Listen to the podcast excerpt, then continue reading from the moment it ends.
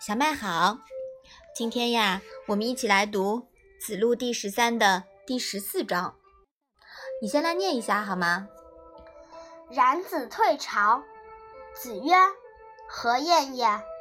对曰：“有政。”子曰：“其事也，如有政，虽不无矣，吾其与闻之。”妈妈，晏是什么意思呀？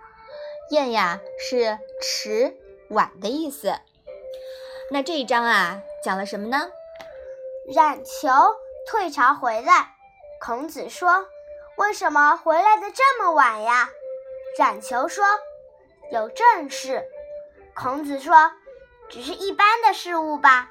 如果有正事，虽然国君不用我了，我也会知道的。”嗯，好的。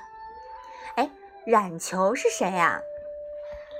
冉求是季氏的家臣，他帮季氏管钱的。嗯，对。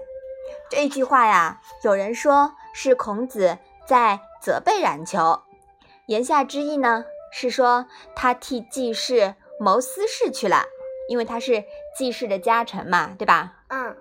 但是呀，奇怪的是，这里你看孔子。叫冉求叫什么呀？冉子。嗯，对，叫什么什么子是很尊敬的称呼，是吧？嗯。那么这样说起来呢，应该就不是责备的意思了，对吧？嗯。